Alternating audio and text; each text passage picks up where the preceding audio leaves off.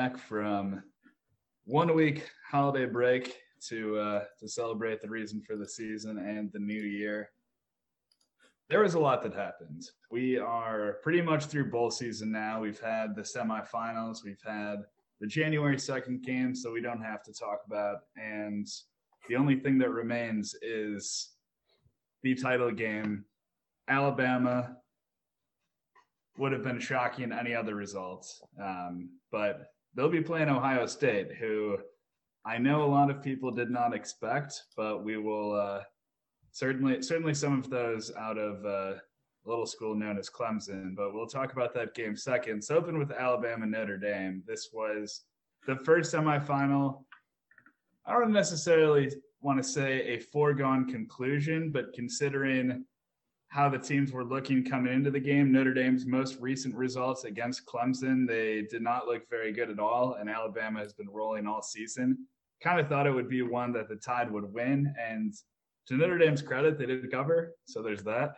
Uh, a little closer than expected, but um, from Alabama's perspective, getting out to a two touchdown lead early um, and kind of coasting from there, never really felt like this one was ever in doubt. Right. It felt it felt like reminiscent of the title game they played in what 2012 or 13, whatever year it was, um, where Alabama scored early and then just kept scoring, and Notre Dame didn't realize they also had to score. And fortunately for the Irish, that didn't happen this year. Alabama, like you said, jumped out to the early lead, but the defense really stepped up after that for Notre Dame. Holding Alabama, especially this year's edition, to just 31 points is phenomenal. I mean that that is as good as you can ask for from a defense, um, you've got you're expecting bad things to happen when you play this Alabama offense. I mean, Mac Jones has set numerous records this season and is quietly going going to be uh, like going to be the Heisman winner as he should be. It, it's very weird, especially at a school like Alabama on a platform like he's on, to have been so unbelievably good and really not that have that much hype surrounding him. But that's the kind of year he's had, and the defense stepped up when they needed to for Notre Dame to at least keep it a ball game where they could cover on the back door. Um, offensively, they just never really got it going. Ian Book wasn't great, but he wasn't poor. Um, and Alabama's defense, I would say, showed up like we had expected to see them all year. But I think this is more of a maturation throughout the season and rising to the occasion more than anything else we're really talking moral victories for Notre Dame, but realistically, whoever you were putting in the four spot was going to be a sacrificial lamb against right. them. I think you can feel somewhat confident of, against any other potential playoff team, but when you're drawing Alabama in this situation, like it's it's tough to put on a performance that makes you look good. Um, so I, I mean, it, it's tough to be too hard on Notre Dame. If anything, you can you beat up on them for their performance against Clemson, in the ACC title game. That was pretty lackluster. This was just kind of Alabama has more weapons. They know it. Um, got one of the best wide receivers, say in college football history, could be, um, you know, one of one of the Heisman finalists at wide receiver. Um, mm-hmm. That's just one of their many playmakers. So it was gonna it was always gonna be a tall task, um, even for a Notre Dame team that had prided itself on defense for most of the year. Um, so happy with the playoff performance. Would have liked to have a conference championship in their one year in a conference, I'm sure, but will take the sure they'll take the playoff appearance regardless. But Alabama onto the title game. Just, uh, just another year for Nick Saban. Yep. Ho hum. Here he goes. And now he's already talking about rehabbing another coaching career, whether it's Bill O'Brien or Adam Gase as his new offensive coordinator. So we'll we'll see what happens there. Oh man. Um, yeah, and because Steve Sarkisian going to Texas, and that's uh that's a wild move that we can we can talk about in a sec. But for that second semifinal game, Ohio State Clemson, a lot of barbs thrown beforehand, especially from Dabo um, you know, really belittling Ohio State for not playing as many games um, because, again, it's about quantity, not quality. Um, not that I'd even make that argument in Ohio State's defense because a lot of the Big Ten just sucked this year. But I think anyone with a brain could at least see, even if they weren't beating, you know, top 10 teams every week except for one, Ohio State was a damn good team and was one of the four best in the country. And I don't know if Dabo honestly believed that they weren't, or if he was just trying to start shit and, um, you know, act superior as he often does. But boy, was it satisfying to see Ju- Justin Fields ball out, have one of his uh, best games ever, and uh, Ohio State got revenge for last year for sure. One hundred percent. Uh, last year's game was a classic. I can remember where I was, probably because I was out during the game. That that could be a very big reason why, and I just haven't. Yep, I haven't felt that feeling in a long time. But last year's game was a classic. It was great to see these two teams get matched up. I don't understand the move from Dabo because of the fact that it seems like something he would want someone to do to his team. That is like his greatest motivational tactic, playing the underdog card or saying no one believes in us. And here he is just serving it up to Ohio State, a team that they've already got some beef with, a team that they they know fairly well, and a team that was basically a receiver falling down from winning last year's game. So I I never understood the move, but when you talk shit, it is great to see it get thrown back in your face on the field, and that's exactly what Ohio State did. Um, Justin Fields, I wouldn't say puts to bed the argument of who's better between him and Trevor Lawrence. I think he just ignites it even more because uh, I think there are people just so dug in on each side that there's not going to be much switching between the two. Yeah, I mean that's that's dangerous. Even floating that idea out there um, is, I mean, as we talked about, I don't think that either of them were in the top two of college quarterbacks this year. Mm-hmm. But looking at pro potential, they're definitely one and two. But um, with what Mac Jones and Kyle Trask did, with the exception of the bowl game all year, I think those guys were were in a league of their own. But yeah, this was a great time for Justin Fields to come out and ball out like this. He had had some struggles this year against quality defenses. He struggled at times against Indiana. He had some struggles against Northwestern in the Big Ten title game before Ohio State realized, let's just run the ball down their throat.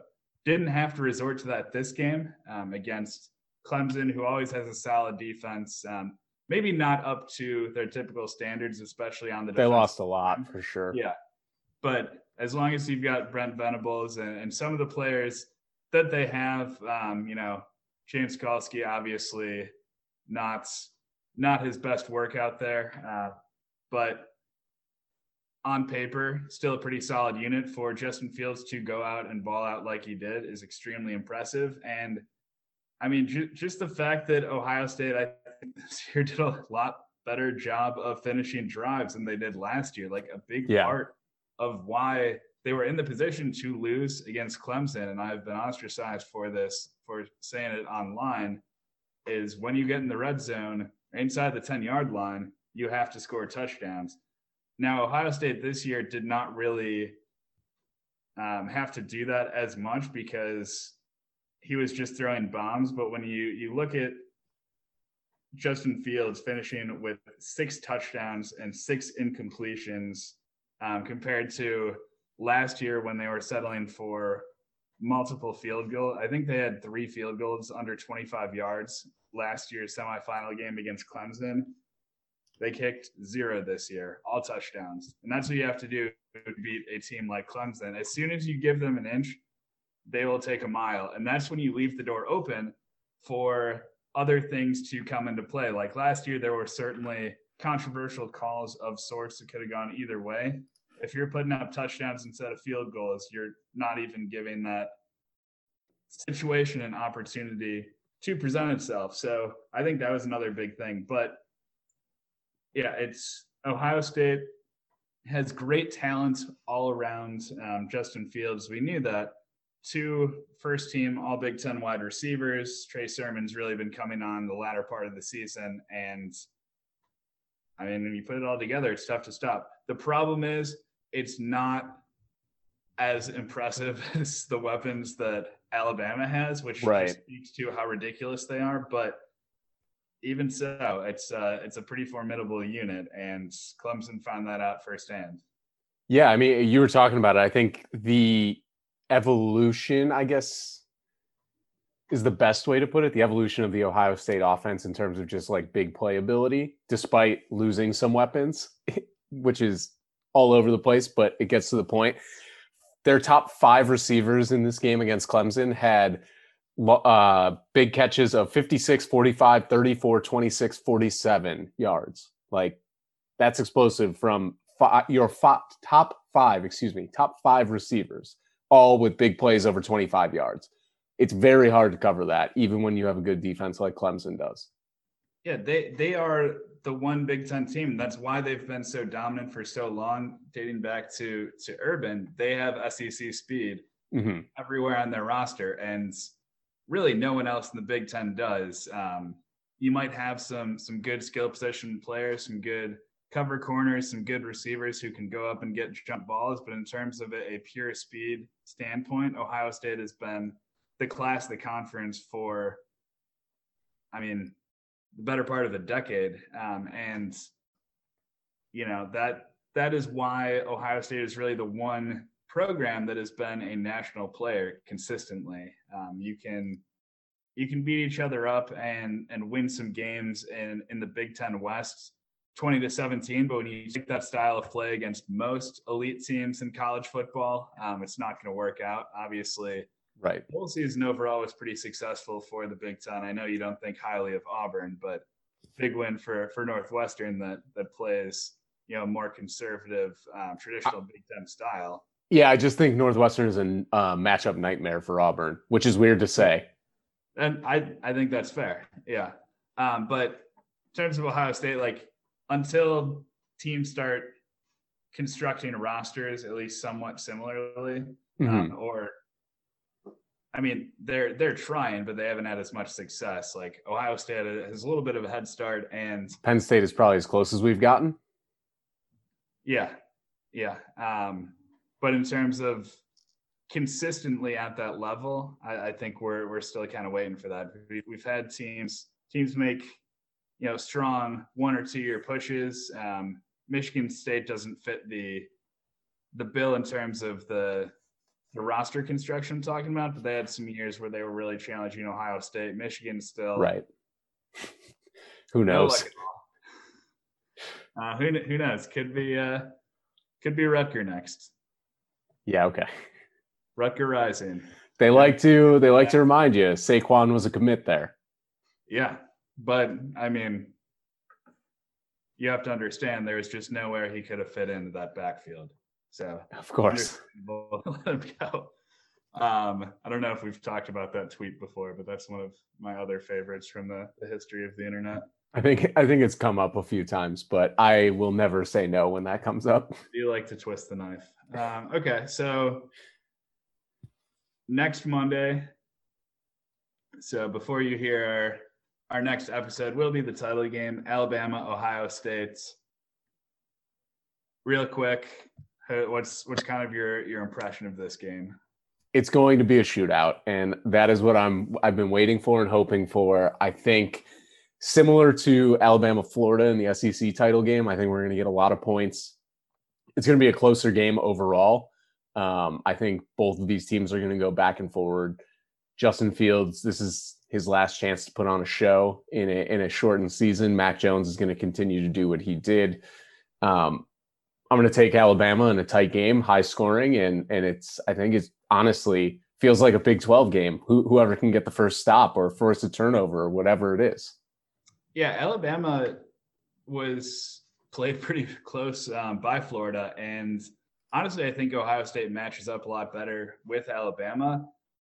But I just have a hard time seeing a situation which this Alabama team does not win the title. Um, mm-hmm. Of course, it's a rematch from the very first year of the college football playoff. Cardale Jones, in the second semifinal of the day, um, just going off and shocking Alabama is, uh, I think, the only uh, four over one upset we've had.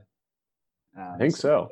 Playoff started. Um, normally, it's just beat down after beat down from the one seed, but um, it's it's possible things happen, um, but with how good Alabama has been all season long, um, to a scary degree, having a hard time going against the Tide. I, I think it'll be close, but it's it's hard to pick against the Tide here.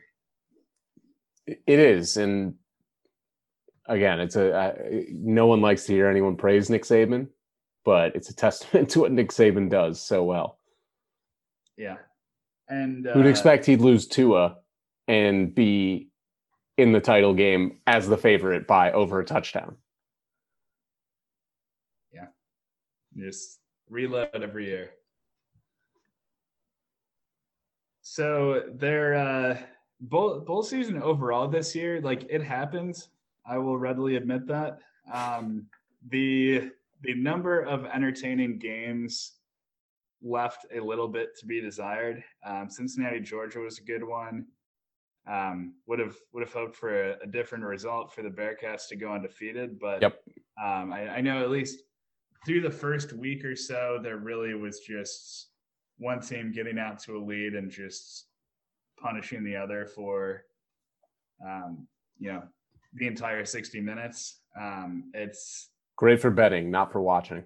Yeah, yeah, and uh, I don't know. I, I think the uh, Ohio State beating Clemson was entertaining enough from just what it meant, um, if not for you know late game dramatics or anything like that. But no, it's you'll you'll take not competitive football over no football at all. So yeah, hundred percent. We have to we have to wait the better part of a year to to see it again, but hopefully knocking on all the wood, 2021 will be a full football season, um, and hopefully some fans will be allowed in not the South areas of the country.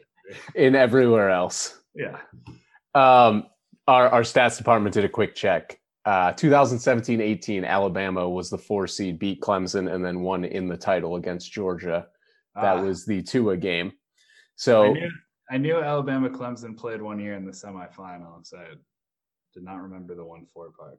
Correct. Um, so the four seed has actually won twice. The two seed has won three times. The one seed has only won once, and that was LSU last year.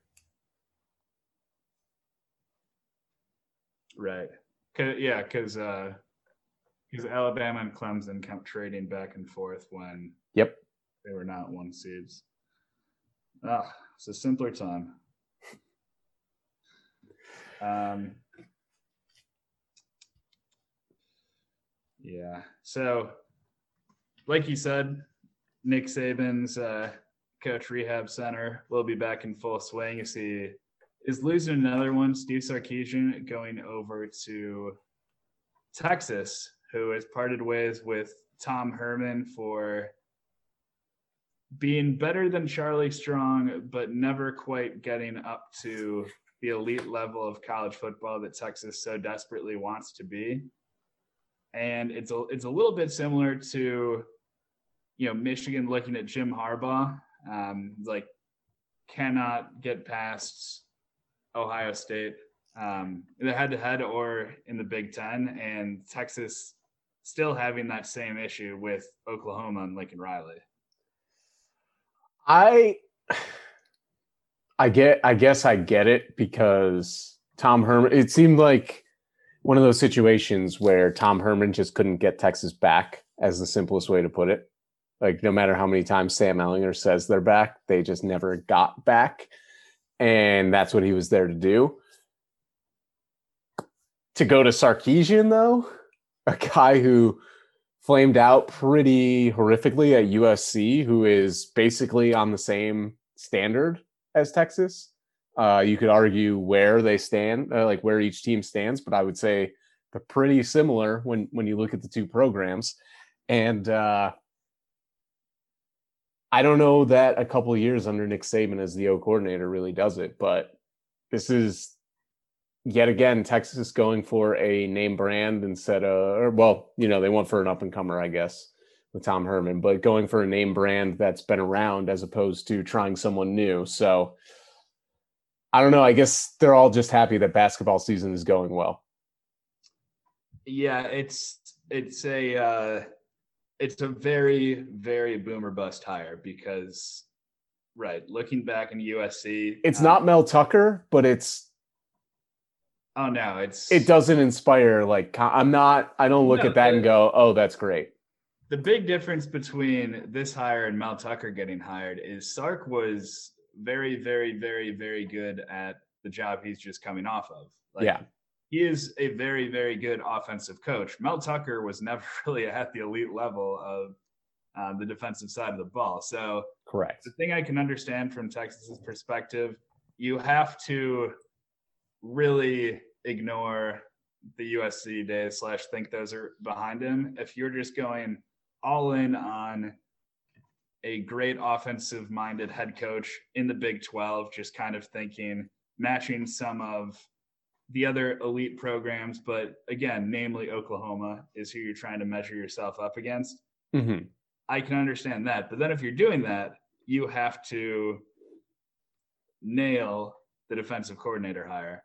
Right. Um, is otherwise it's just going to be, you know, a typical Big 12 team. And I mean, Texas was okay offensively. They they had great moments. They had particularly great games. It seemed like every year their best game would be their bowl game, and it got the wheels turning. Um, people talking for the following season, like, hey, maybe Texas can put something together. The most notable, of course, um, beating Georgia, but you know, th- this year was pretty similar. Like they beat the brakes off of Colorado. They looked really good doing it. Um, obviously, you're not going to have Sam Ehlinger anymore, but there were you know certainly things there you look at and you think all right this is this is looking good for next year. But it, it's it's just kind of the way every season goes. Like you get down in the beginning you, you gradually build.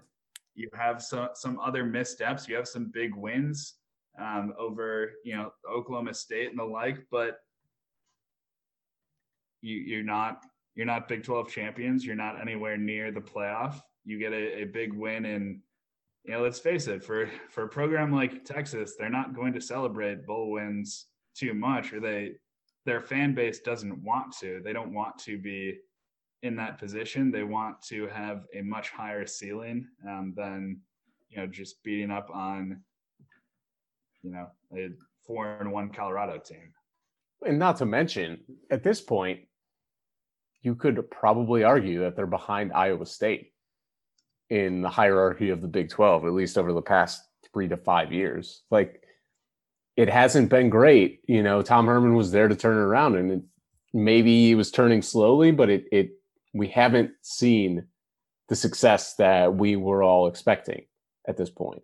I mean, yeah, Iowa State is getting preferential treatment natu- nationally that you would typically assume is reserved for brands like a Texas. Mm-hmm. So yeah, I would uh I would take you up on that for sure. But yeah, that's uh it's an interesting hire. Um and yeah, it there is a scenario where it could work out brilliantly. Um, there's also a scenario where it can flame out spectacularly. Time will tell, but as we've seen, not the most patient um, school or fan base for new coaches. Um, Definitely not. So we'll we'll see how that goes. But that is a that is a thing that happens. Um, we we mentioned Auburn. They lost their bowl game uh, to Northwestern, but they do have a new head coach. We uh, we talked about how uh, questionable their coaching search had been, or, or kind of why it was uh, was really causing concern. But they've they've got their guy Bryan Harsin coming down from from Boise State. Kind of interesting, not really somewhere you would necessarily think the SEC would look, but when you look at his track record, you can absolutely understand. Um, he is he has been fantastic um, at Boise State and and elsewhere in his career. but again, the same thing I kind of come back to with like this is in my eyes, this is a much better hire than Sarkisian one um, from you know what what you're getting is is pretty much success all the way through um, what he's done in his career. The pushback is he might not have done it at the level as a, a Sarkisian, but he doesn't have the low points either. Um, but we have seen good hires on paper into the SEC and into the SEC West. They do not all work out.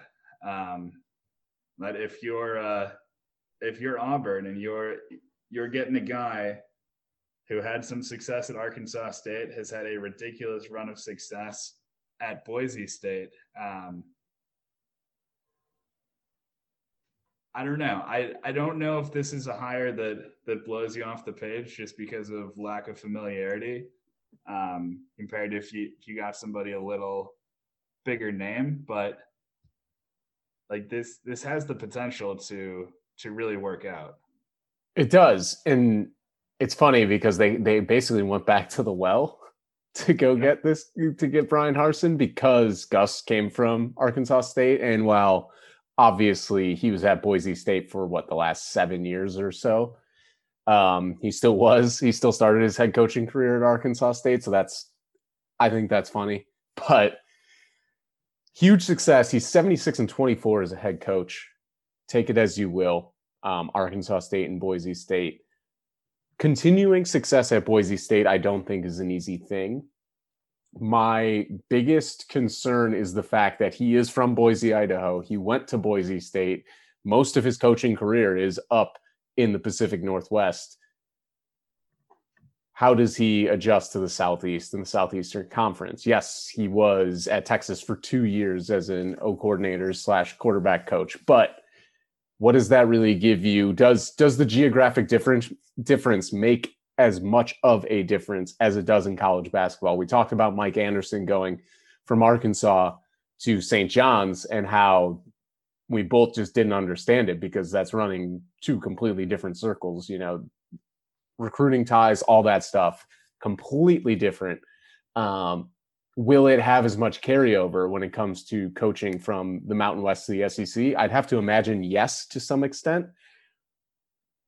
But at the end of the day, if you can continue to hire and use that brand that is Auburn football, I he's he's proven that he's a winner. So I I have more confidence in this than Sark or I guess that's hard to say. I, I have equal confidence in the Sarkisian hire as I do in Bryan Harsin. Yeah. Sorry. I mean, ultimately, it's going to come down to, at least initially, how much can you get out of Bo Nix? Yeah, that's a great point. And we'll see. It's it's going to be once again. I mean, tough for Bo Nix just because third year, third third kind of new system. Yeah. Um, to kind of get a grasp on, but you would think and you would hope that it's coming in. Harsin will design something that plays more to Bo's strengths so we can kind of have more of a solid all the way through year consistency for once um, as he starts to become an upperclassman compared to all of the underclassmen ris- mistakes that have plagued him from time to time. Um, mm-hmm. Auburn, you know, depending on the week, an average to mediocre football team. Right. Harsin's a quarterback let's let's see what he can do. Uh, all right, that's pretty much on on college football. Anything anything else you wanted to touch on? No, just I think bowl season was a little underwhelming, and I think uh, group of five teams. We've talked about this at length, but group of five teams got screwed, and now you know you see teams like Cincinnati and Coastal losing their bowl games, and I think people are going to hold it against them unfairly. Yeah, but we can't hold it against Florida. That yes, green speed in by Oklahoma. The the double standard is as alive and well as ever. Extremely apparent. So college basketball, um, big news came out earlier today. Not necessarily a surprise. I think it's what it's the direction we thought this would eventually go, but all of the NCAA tournament confirmed will be in the state of Indiana. Um, not exactly a bubble because it's not just limiting it to Indianapolis, it will stretch basically across the states. Um, so, however airtight you can keep the state of Indiana, which, let's be honest, has been one of the worst COVID hotspots for most of this. Uh, but we're going to focus on the positives. We're going to get to see some tournament basketball in Hinkle and Lucas Oil and Mackey and Assembly Hall, um, and just all of the the best facilities that the basketball crazy state of Indiana has to offer. Um, Lucas Oil will have two courts, but will not have them running simultaneously, which is an important note. Um, so be a little too chaotic for official tournament play, but uh, I would love the AAU circuit running down oh, there. feel like you're back at the hyper. Yep. Um, but yeah, I mean, we we kind of thought when they announced one site, one uh, one area that Indiana would would win it because you know they Indianapolis just hosts everything sports related. But now that it's official, what are what are kind of your thoughts on on this whole arrangement? I love it. Um, strictly because it's it's kind of like going back to the roots thing, if you will. Uh, like you said, Indiana, obviously a hoop crazy state. It's nice to see all these universities that have you know these storied programs get these games because if you were going elsewhere, first off, I don't even know where else you would go to to you know that would have the infrastructure at least this close together to do that. Like, sure, maybe Boston, but like, did people really care up there? Like, it, it just means more to the Hoosiers, you know, plain and simple. And so I think that's a fun little twist for it. But it makes some sense, like you said, if they would have kept, you know, limited it really to like Indianapolis or the surrounding areas.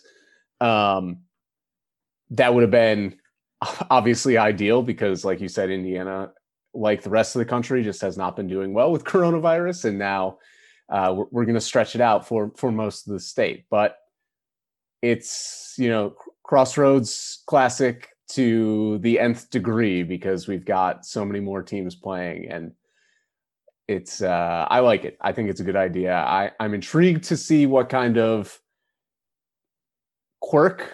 I don't know what else to say. The NCAA puts in because I don't think the NCAA really does like great things. But I saw they trademarked Mask Madness, which I absolutely hate. But yeah, it's dumb. I uh, I'm hopeful that at least the TV stations will be able to figure something out or some way to tie it in. Infinite number of Hoosier references will be coming though, so just be prepared for that. Um, probably show the scene or one of the coaches of like a, an underdog will have the guys measure the hoop at Hinkle and and that's how we'll get off to off and started for the NCAA tournament.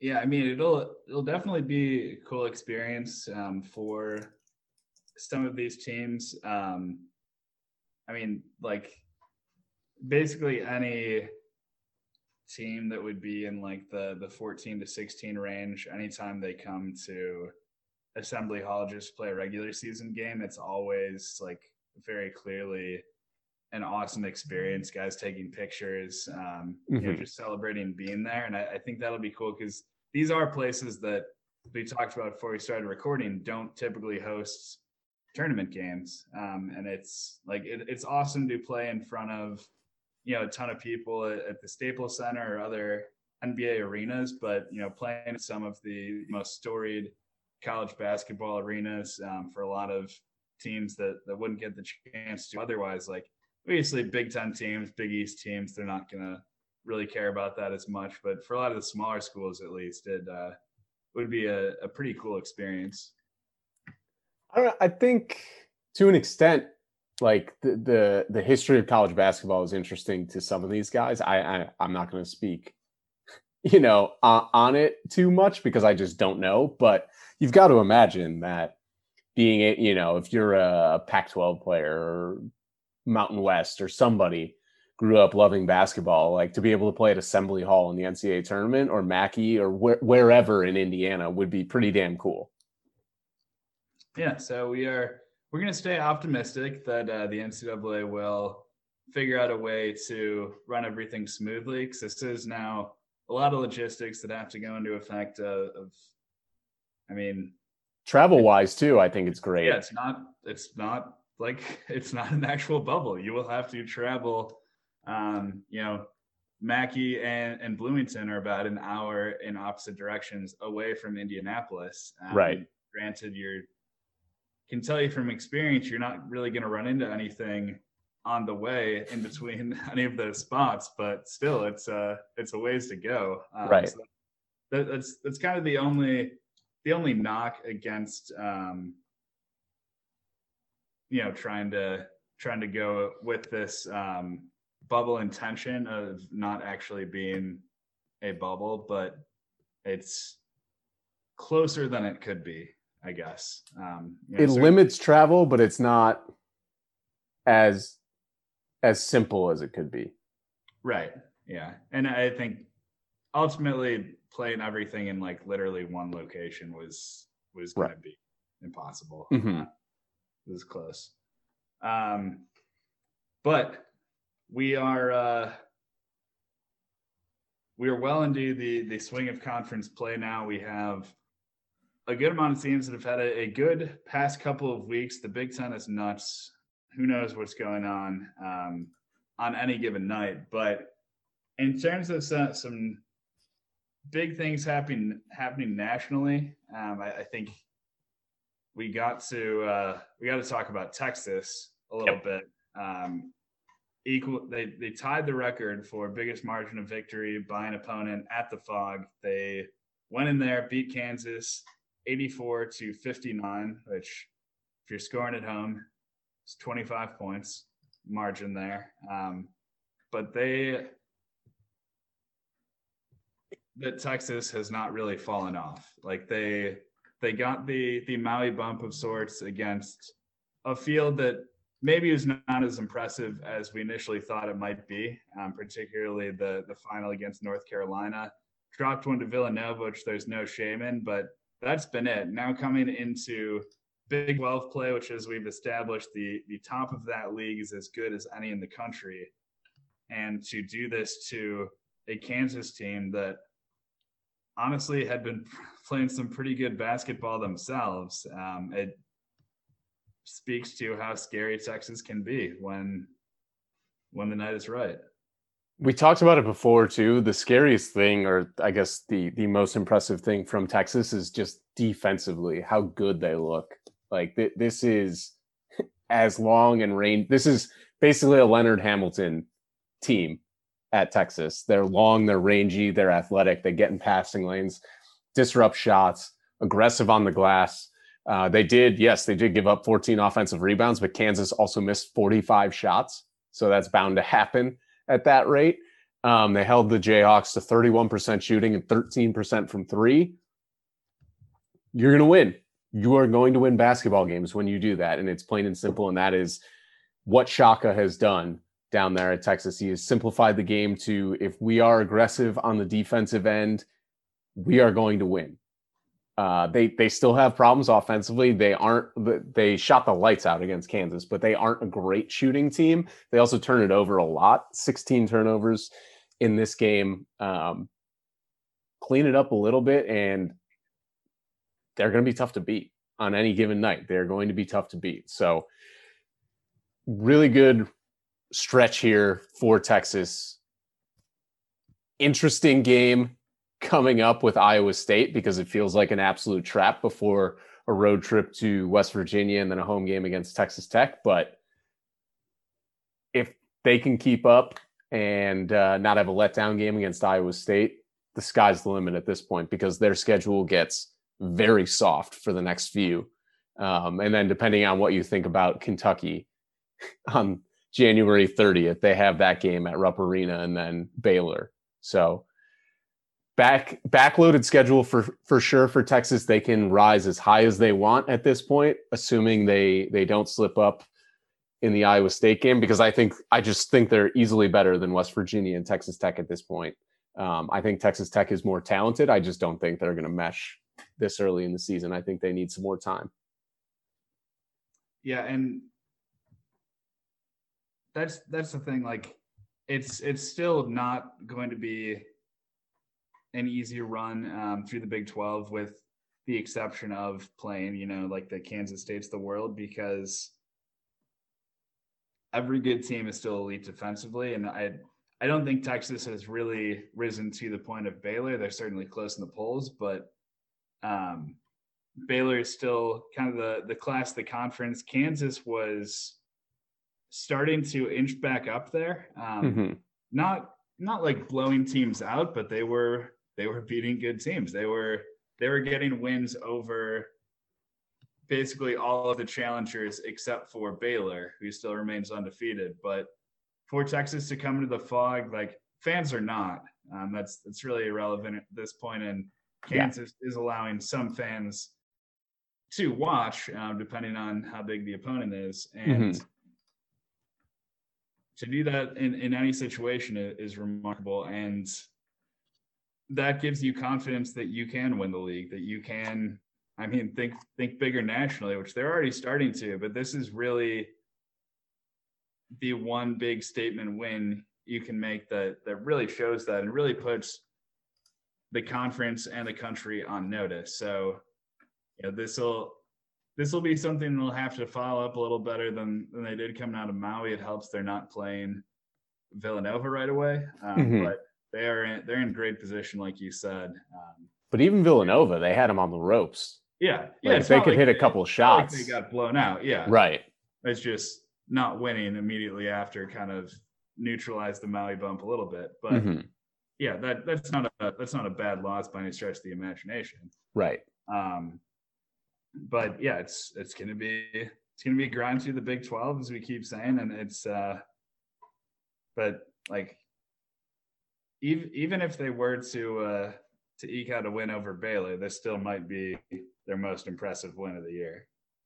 Absolutely. I mean, just just the dismantling. You you just don't see it against Kansas.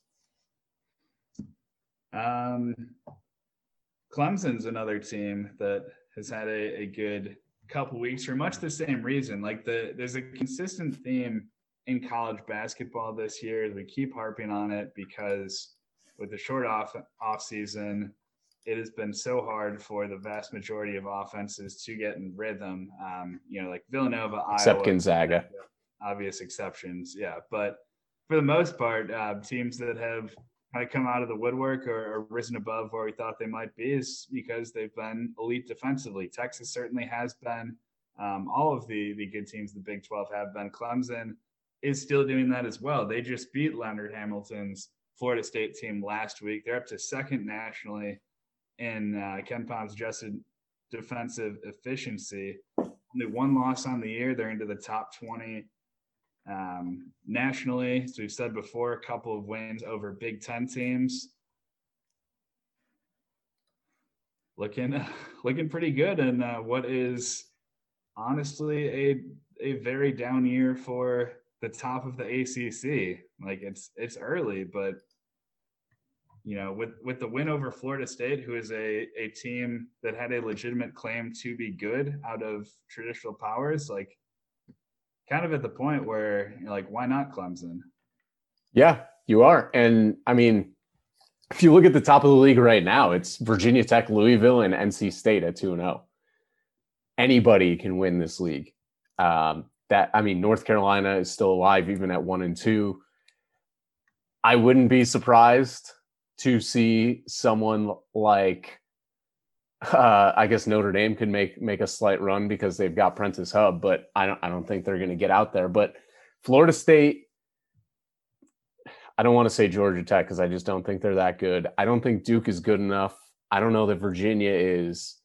Syracuse definitely is not. But there are um, only a handful of teams that I can truly see that can win this league, and I think it starts and stops in terms of the top with Clemson yeah, I mean, Georgia Tech certainly don't think they're good enough to win the league, but they are better than how they started the season. I think they've proven that to a degree. Um, but yeah, like most of the league, you'd have to really talk yourself into.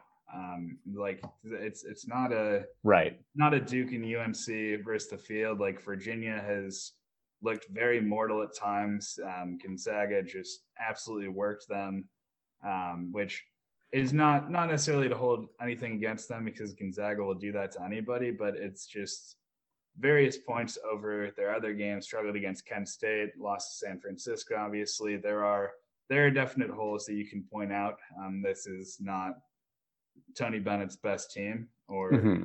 or even close to that. But uh, you know, Duke just might legitimately be a bad team. I think they're saved a lot of negative press by how bad Kentucky has been. Yeah.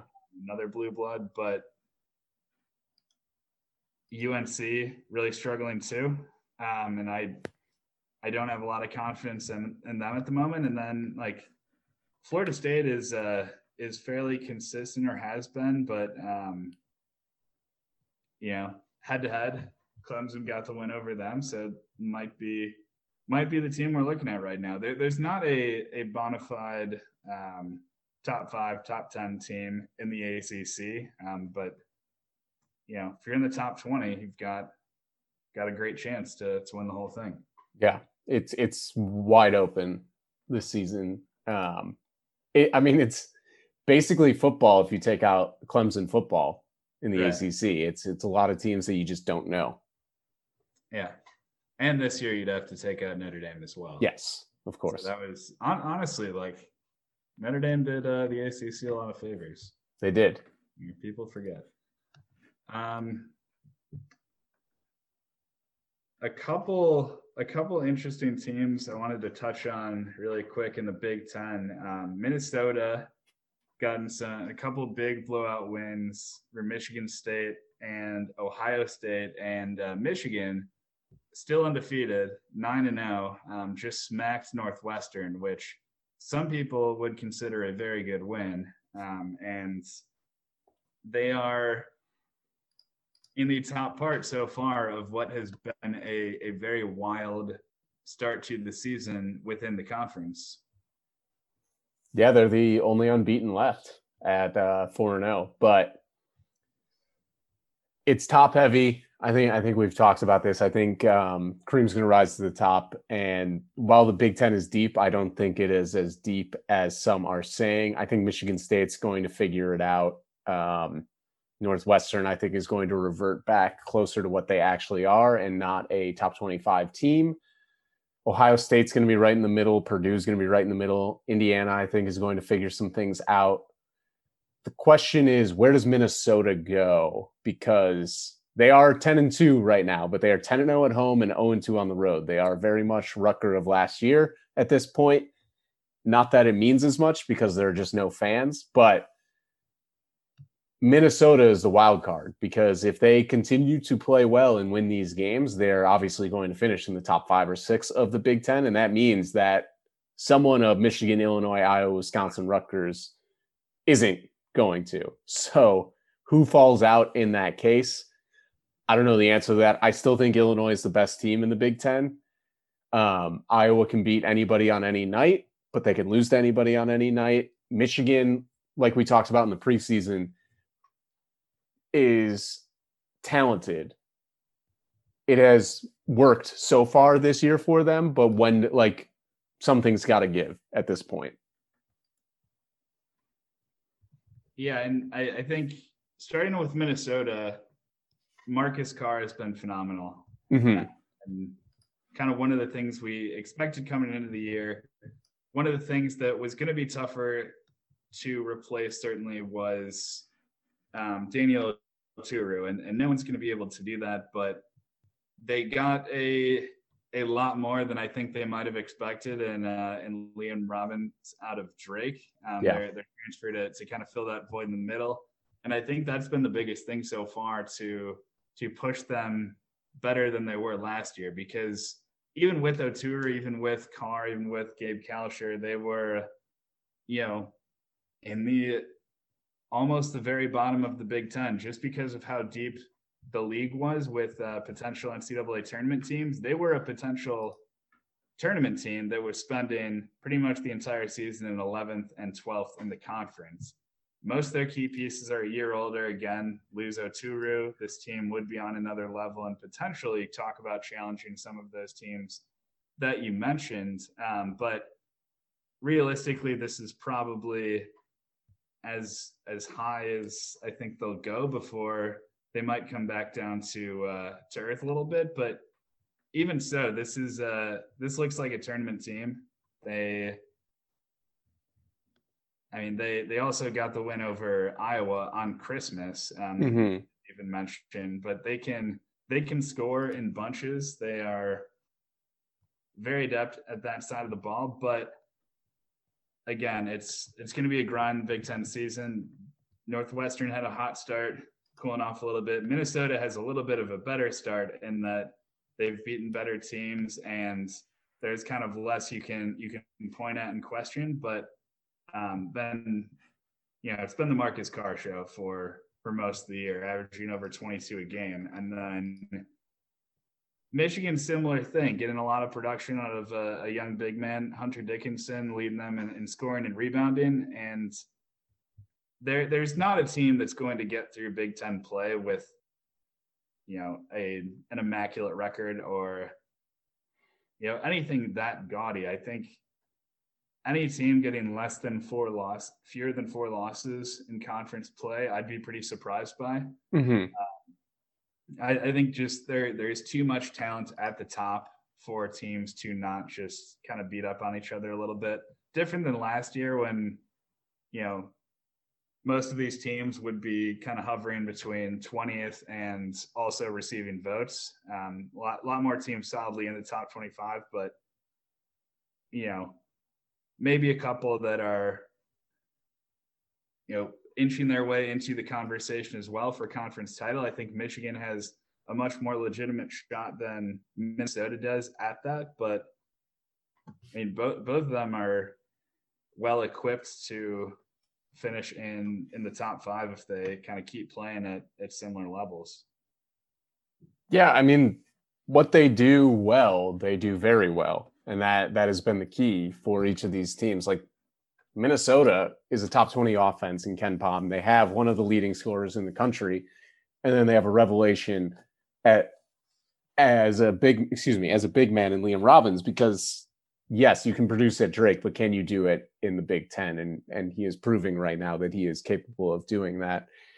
Michigan continues to work well offensively. I think it's it's anybody can do it, and it's much less predicated on just Isaiah Livers or um, Mike Smith, even at, at certain extents, at certain points, or Franz Wagner. Like th- they have multiple guys that can beat you.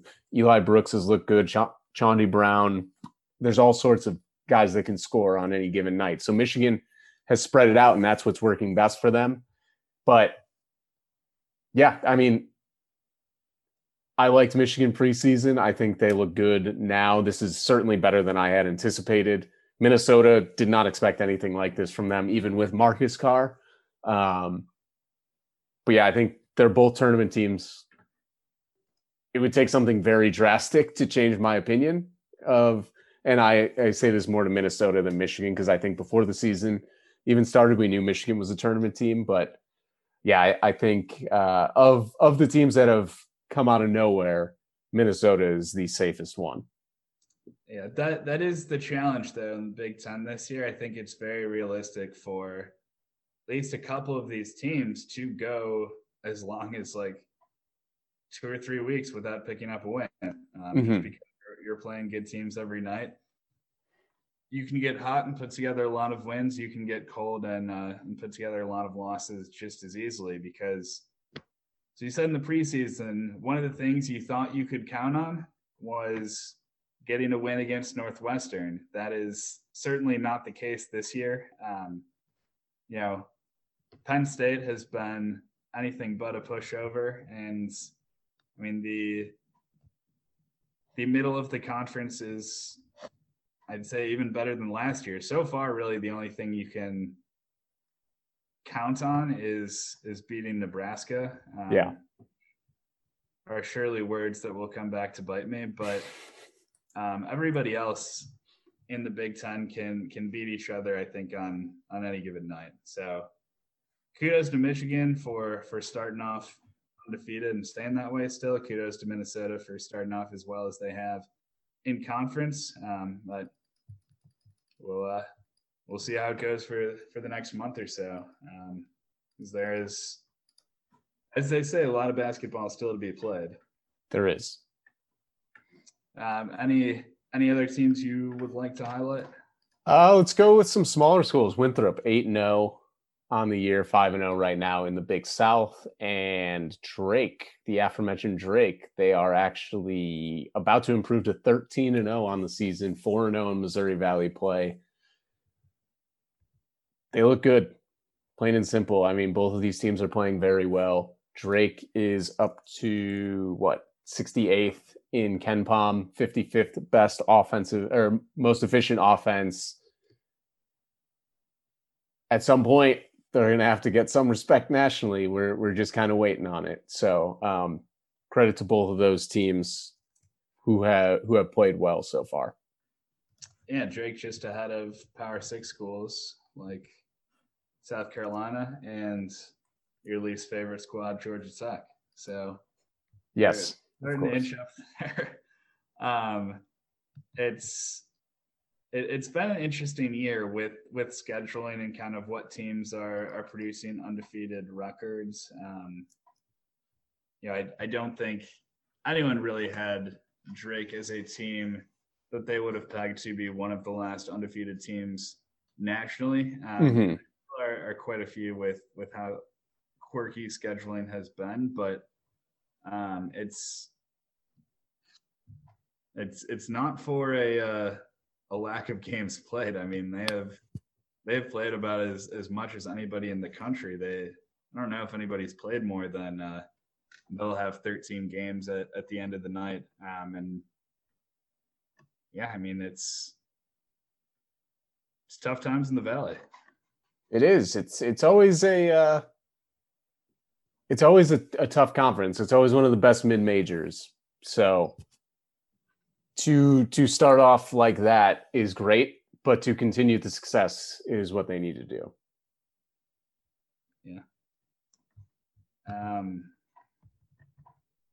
and then in terms of a, a non Power Six team, St. Louis still uh, yeah. still awfully strong. They're good. They're athletic. They're pretty deep. Um, they just need to get back on the court. yeah, that that that's another thing just for the remainder of the season to keep an eye out on. Like obviously there were schools like DePaul um, who had long layoffs before starting the year and, and just continual issues. Tennessee took a while to start, and since starting, they've looked like one of the best teams in the country, um, mm-hmm. straddling potentially the only other good SEC team in Missouri. Um, but I think there may come a time, like in the next month or two, where a team has a lot of their momentum just killed by, you know, a positive test within the program and, and being forced to not really participate in any basketball activities for span of a couple weeks and again, one of the fun, unique things about this season, but that's that's kind of something to to keep an eye on and just see who that team or those teams are that that's really going to affect.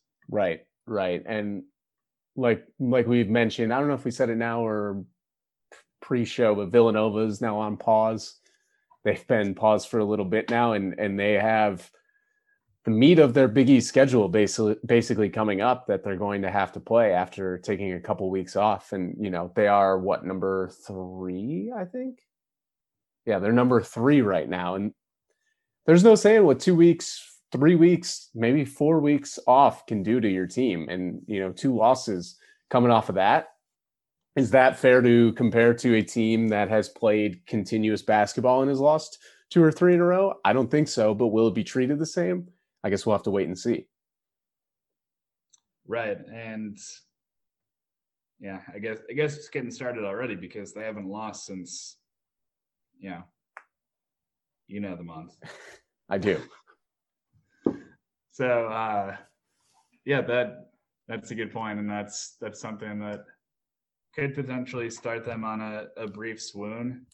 Certainly hope it doesn't. Um, is kind of things more or less out of teams' control um, outside of actual basketball, but that is unfortunately a very real possibility with this season um, being tried to play amidst a pandemic. Mm-hmm. Um, in terms of losers, Michigan State might be bad. They might, but they still might be good. That's yeah. the thing. they they have been bad of late.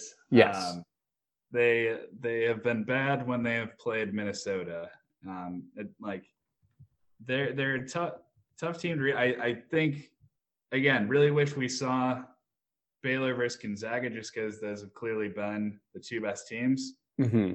I really would have liked to see Michigan State, Nebraska, um, just to get a better read on both of those teams. Right. Um, you know, we we talked about Michigan State struggling against Northwestern on our last show. They they dropped a game to Wisconsin on Christmas Day. They got blown out by Minnesota. Um, it's kind of what things I'm talking about. Like even a team that you perceive as good, Michigan State, like you can very easily go on a losing streak in this year's Big Ten. And the only team that was able to kind of spell that was Nebraska, who you know everybody's been been feasting on. Even that game, they're only able to win by seven, so not even as convincing as you'd think a a Tom Izzo team would do against a, a, team of of Nebraska's caliber. Not even a, a top hundred squad playing in the Big Ten, but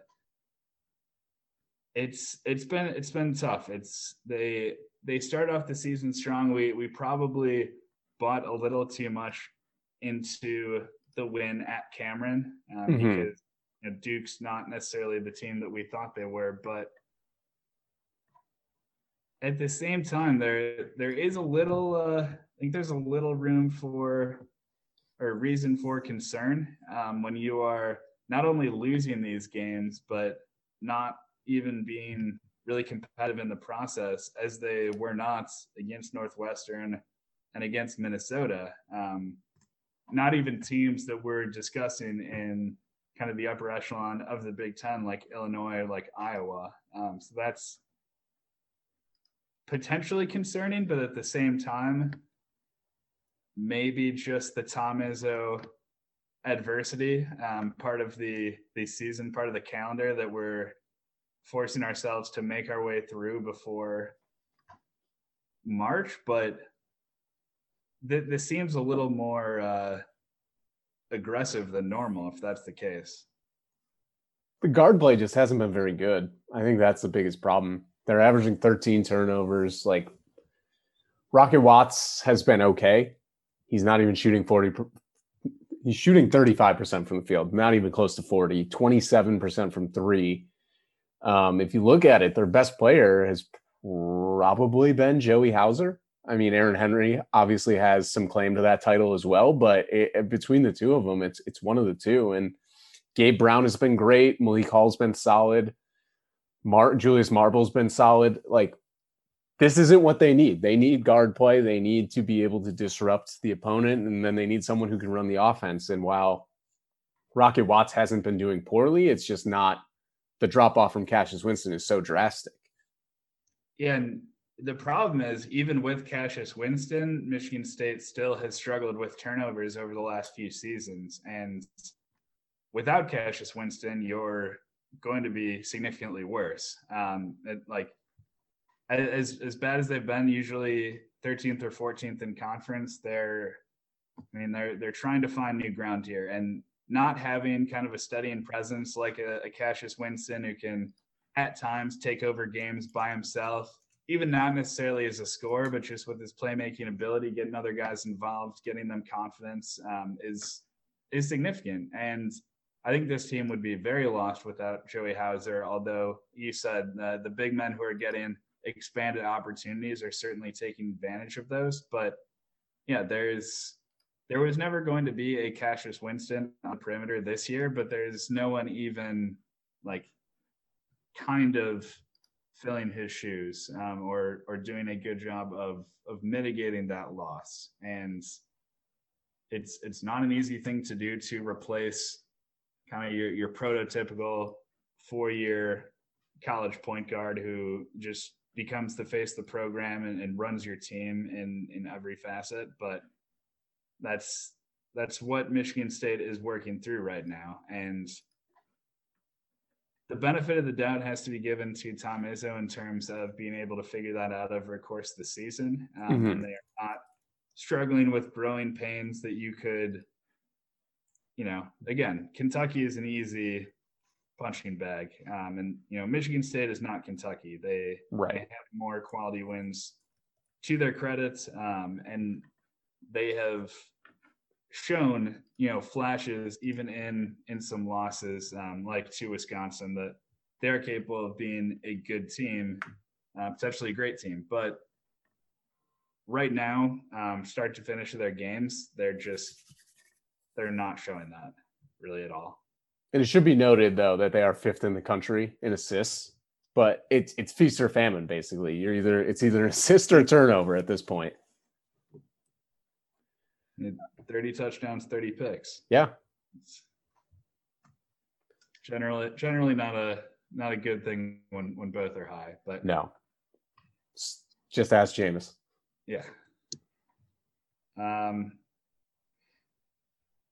Ohio State's also struggling, but I I think it's it's a little bit too again, I, I think the Big Ten is going to have some of these, you know, swoons built into the schedule, and you get a a great win over Rutger where they control the you know the last five or six minutes of that game entirely. Mm-hmm. lose Northwestern, who you feel like you really shouldn't have.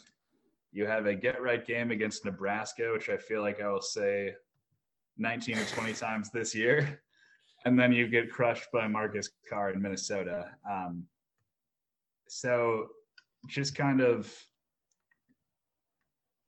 being unable to to string two consecutive good performances together in the Big Ten is is going to be challenging. I think the the wins that Northwestern is racking up early in conference play, um, those losses are going to look a lot worse by the time we're talking about conference seeding for the the Big Ten tournament and also just yeah resumes in um, March Madness. So to not be able to pull that one out, a, a game they they very much had in hand, and then just a, a demoralizing lack of any sort of challenge against Minnesota. Um, so it's a little worrisome for for a team that came out of the gate looking pretty sharp, looking like I kind of expected a, a Chris Holtmann team to look. They they haven't really done that the the last few times out, and blew out Nebraska. I can't even really give credit for that. Yeah, and this is this has been the Brash Bash, Bash Nebraska hour, but it is it is well deserved. It always is. Um, yeah, I, they're a deep team, and that's their biggest strength. Their their biggest weakness is three point shooting, where they have just have not shot the ball well at all this season. They need to wear teams down. They need to work teams in and, and really get out and, and move and, and, get aggressive defensively because that is where they can do their their best work. Uh, they have nine solid guys that they can go to. Um, Chris Holtmann can call the number of a vast majority of these guys. And the crazy thing is, even while shooting 31% from three, they are still a top 10 team in offensive efficiency. Like they score and they do it well. But when they get to the line, when they attack the basket, is when they're at their best. They when they get away from that is when you see games like Minnesota, and that's it. It, it feels like almost a mentality thing of if we're down, we can't shoot our way out of it. And if we can't get, you know, if we can't get a foul call or we can't get to the rim, there's no way we're going to score. So let's just pack it in. And that's that's not a it's not a position you want to be in as a, a basketball team, but I feel like again, far too many are this season. It's uh, definitely uh, not a good year for shooting. Yeah, it's this is not an uh, an isolated problem for Ohio State. It is a college basketball at large issue. What other teams do you want to pick on? Um, I I thought St. John's would be better than they are so far. They uh, they've really struggled out of the gate in the Big East. Obviously, there have been some coronavirus pauses and you know things that have changed the games for them, but lose to Georgetown on the road fairly inexcusable. Georgetown just isn't a very good team. Get blown out by Creighton, which is fine, and then uh, you know they they hung around for a little bit against Seton Hall, but it was never really a game. And and these are the ones where if you're St. John's, you you expect to see some sort of improvement. And when you have a guy like Julian Champagnie who's scoring 20 points a game, seven and a half rebounds, a block, uh, steal and a half, he, he's basically doing it all, and he's almost shooting 40% from three.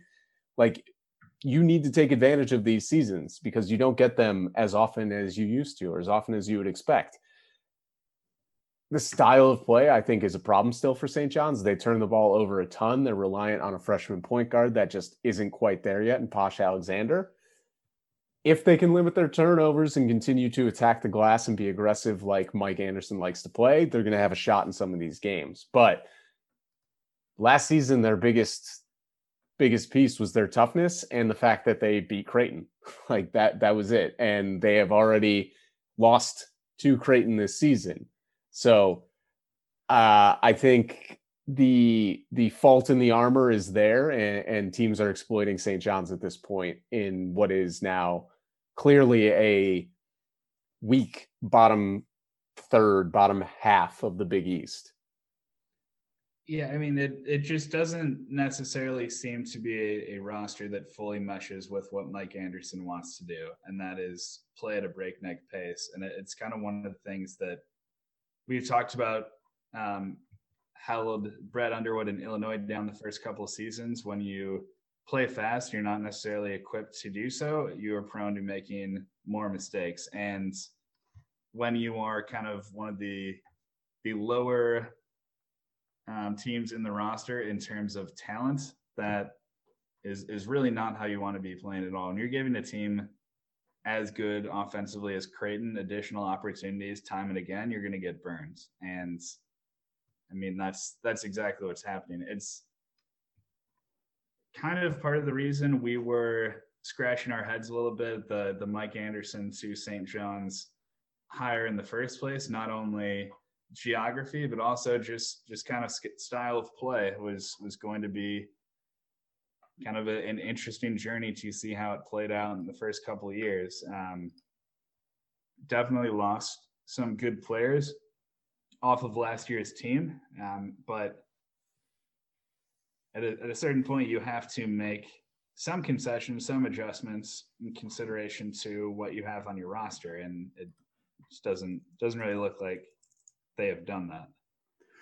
No, and I think it, it's there's a lot of new pieces like you mentioned, and I think it's sink or swim in terms of whether they figure out how to play this style or not, and that we will see that in the next month or two. Um, but if they don't, I mean, they are going to be fighting with Georgetown, and I don't know. I cannot get a read on DePaul just because they haven't played enough games yet. But Georgetown, maybe Butler, but like there, there are teams at the bottom of the league that they will be fighting for in the cellar. So it it'll be a sink or swim moment for them for sure. Yeah, so I guess that's uh something to look forward to. But yeah, I, I mean, it's I think I think year three with with Mike Anderson is really going to be telling. Um, now that he at that point will have had a little more times to kind of get his guys in see his fingerprints over the roster a little bit, um, and it'll be more entirely on him. We're mm-hmm. starting to see a little this year, um, but early returns are not promising. No, not yet.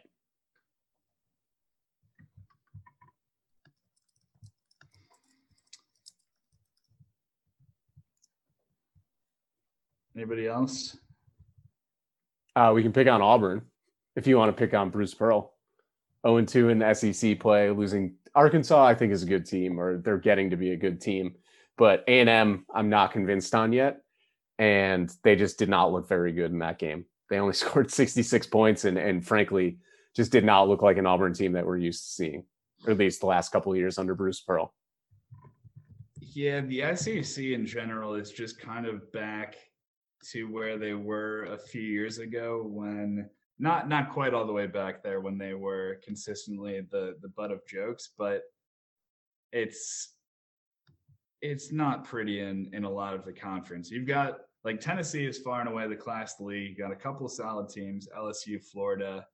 Um, Arkansas is on the rise certainly, um, but and like Missouri played pretty well the the first couple weeks this season, um, over a month, and you know I, I think they they could still be a tournament team, but they're I think they've hit the high water mark and are going to come back a little bit. But once you start getting down in the weeds, there's a lot of just not good teams. And, you know, maybe surprisingly to some, Auburn is now in that group. Um, they have fallen fairly quickly from making the Final Four to where they are now. And I agree with you. I don't think A&M is a good team either. I, I think that's going to be an interesting progression over um, you know Buzz Williams' tenure to see if and when he's able to put A and M back on the map as they they used to be. Um, kind of like what he did with Virginia Tech, but right now they're not there, um, and it's it's kind of kind of like ships passing in the night almost a little bit. Two programs going in opposite directions. A and M is not there, but they're they're improving from what they were. Auburn is closer to free fall mode. And I know they've had off the court things um, in terms of violations and uh, potential sanctions that are that are kind of looming, and you know self-imposing bans and, and doing doing all kinds of other fun things. But it's uh, these are none of these are things that inspire confidence within the fan base, and it's one thing to kind of get away with things and kind of having a, a, dark cloud around the periphery of your program when you are winning basketball games and you know making deep runs to the tournament and, and getting Charles Barkley all hot and bothered, but when you are just languishing away um, near the bottom of what is not a good SEC, people turn on you quickly, and that's unfortunately the territory that unfortunately for Bruce Pearl, the territory we're probably going to approach this season. Um, I just do not see them being being competitive with the I mean, if people are calling for Cal's head, any no one's safe. Yeah. It's like that's a, it's as simple as that, I think. Um I it's hard to say for Auburn because like I think their rise was so quick that the fallout was going to have to be so so drastic, like we're we're seeing right now. But you do bring up a good point on A and M, where they are slowly building up. Um, Emanuel Miller has been awesome. He has been a revelation as a sophomore. 17 points, eight and a half rebounds, uh, one a little over a, an assist and a half, and almost a steal and a half this season. But there really isn't a ton outside of the roster. So when you lose a game like that, when you're Auburn and lose a game like that, it's tough to to understand. This year doesn't really matter for me in terms of Bruce Pearl at Auburn, or I guess Auburn in general. It's what happens next year. There was always going to be a bit of a gap or a transition with this season. Add in the Sharife Cooper stuff. Who the hell knows what's going on there? Like that was going to cause major issues because he was expected to be a huge part of this team and this offense, and he is all of a sudden not there. So there's 15 points a game probably.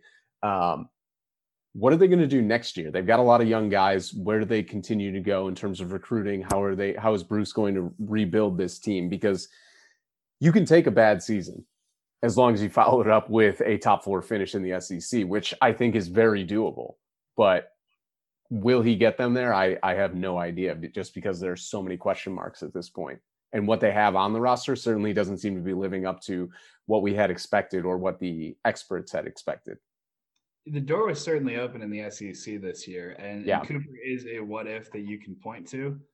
Um, but yeah, if if you are if you're Bruce Pearl and the sort of gregarious guy that you are, you are kind of expecting from yourself and kind of selling to to your fan base that you know they're they're going to be a, a consistent NCAA tournament team program. Like you don't want to be the team that's that's competing with with Final Fours and alternating between you know bottom four finishes in your conference. Mm-hmm. Um, they the fan base will turn on you quickly. Yeah, um, it, as Tom Crean will tell you, but it's um it, it's it, it is something that was going to be a, a down year, but I think a down year for Auburn in theory um, under Bruce Pearl and, and what a down year actually looks like is very different. And I, I think this was at worst expected to be a middle of the pack team in yep. what was I, I think a middle of the pack team in if everyone in the SEC played to their potential, which they absolutely haven't. And you know, Sharife Cooper obviously plays a part of that. Um, but if you are going to just kind of be in no man's land right now, you have to at least take care of business by by beating the teams at the bottom of the conference, and that that is teams like A and M, that is you know the Vanderbilts, Mississippi's, the Georgias of the world, mm-hmm. um, Mississippi State. But I, I look at how Auburn's been playing this year, and I can't say with confidence that they'll be able to do that this year. Yeah, I, I don't. At this point in the season, I haven't seen anything to prove to me that they can climb out of the cellar. Yeah, so I I agree with you. It'll it'll be interesting to see what next year looks like. Um, but I, I think a couple of programs in the SEC are like that. Like A and M next year is going to be big as well. Um, but for different reasons. Definitely.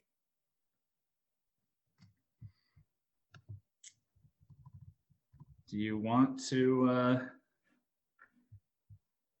spend a little bit of time patting yourself on the back for uh, for the heat checks in? I don't want to pat myself on the back. I lost to a rival. I am I'm struggling wow. here. Uh, I would love I love that I beat out Villanova for a recruit, but other than that, like talking about the games on the court have not gone well. I I think my I am right now Lorenzo Romar of this sim. I have had one great season and then have just recruited very well, but not had the results to back it up.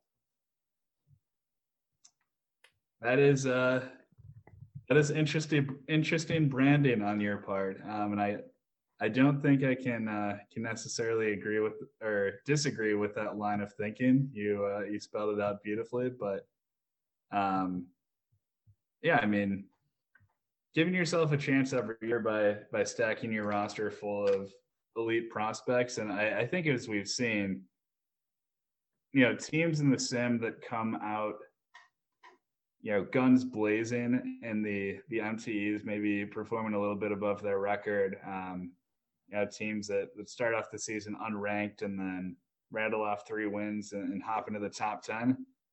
I feel like those teams are not really anywhere to be found at the end of the season.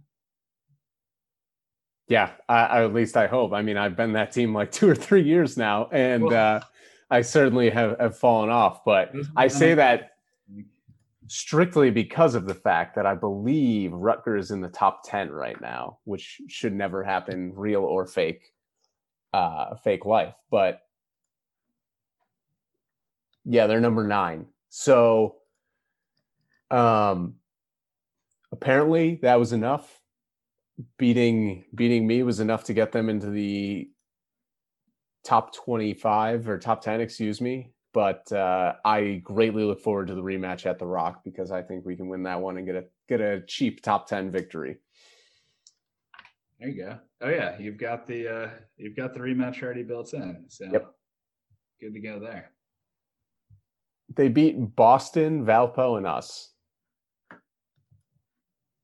So yeah, I don't think that's enough to get you into the top 10, but here we are. it's pretty typical murderers row. Yeah. Um, I don't know. You're a uh oh, they went from unranked to the top ten. Yeah, maybe. Right. Um, I thought I'm still receiving votes, but like, Right. So I was saying you were like you're fringe top 25 coming into the year, so I, I could see beating you maybe move up from like 15 to nine or something like that, depending on how other teams did. But yeah, that's uh it's a little generous. the other thing, again, we've lost to a team that's worse than us. Continuing the tradition, the strong tradition of losing to teams that are worse on paper than we are, which is again telling me that I'm just not a very good coach. There you go.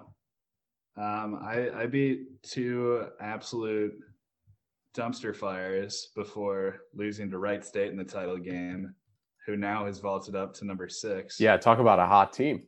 in the country. Um, yeah, red hot. They they also beat Pitt um, before us, so that's that's a quality win. Pitt's a ranked team, um, Mhm. but Stephen F. Austin upset Maryland in the first round of our MTE, so that was my semifinal opponents after blowing out Penn. So a couple of a uh, couple of good confidence builders for the boys um, before losing in the the title game, and then recruiting was annoying. Um, this was probably the, the least active overall. Um, I've been in a, a recruiting weekend just because I only need to get one total this year. I only have one position of needs. That's all I'm going to be recruiting. And also, like, I I rarely had a weekend where, or like, I had the rare instance of a weekend where I actually had shit to do for most of it. Um, and then Congrats. I would I know, sick brag.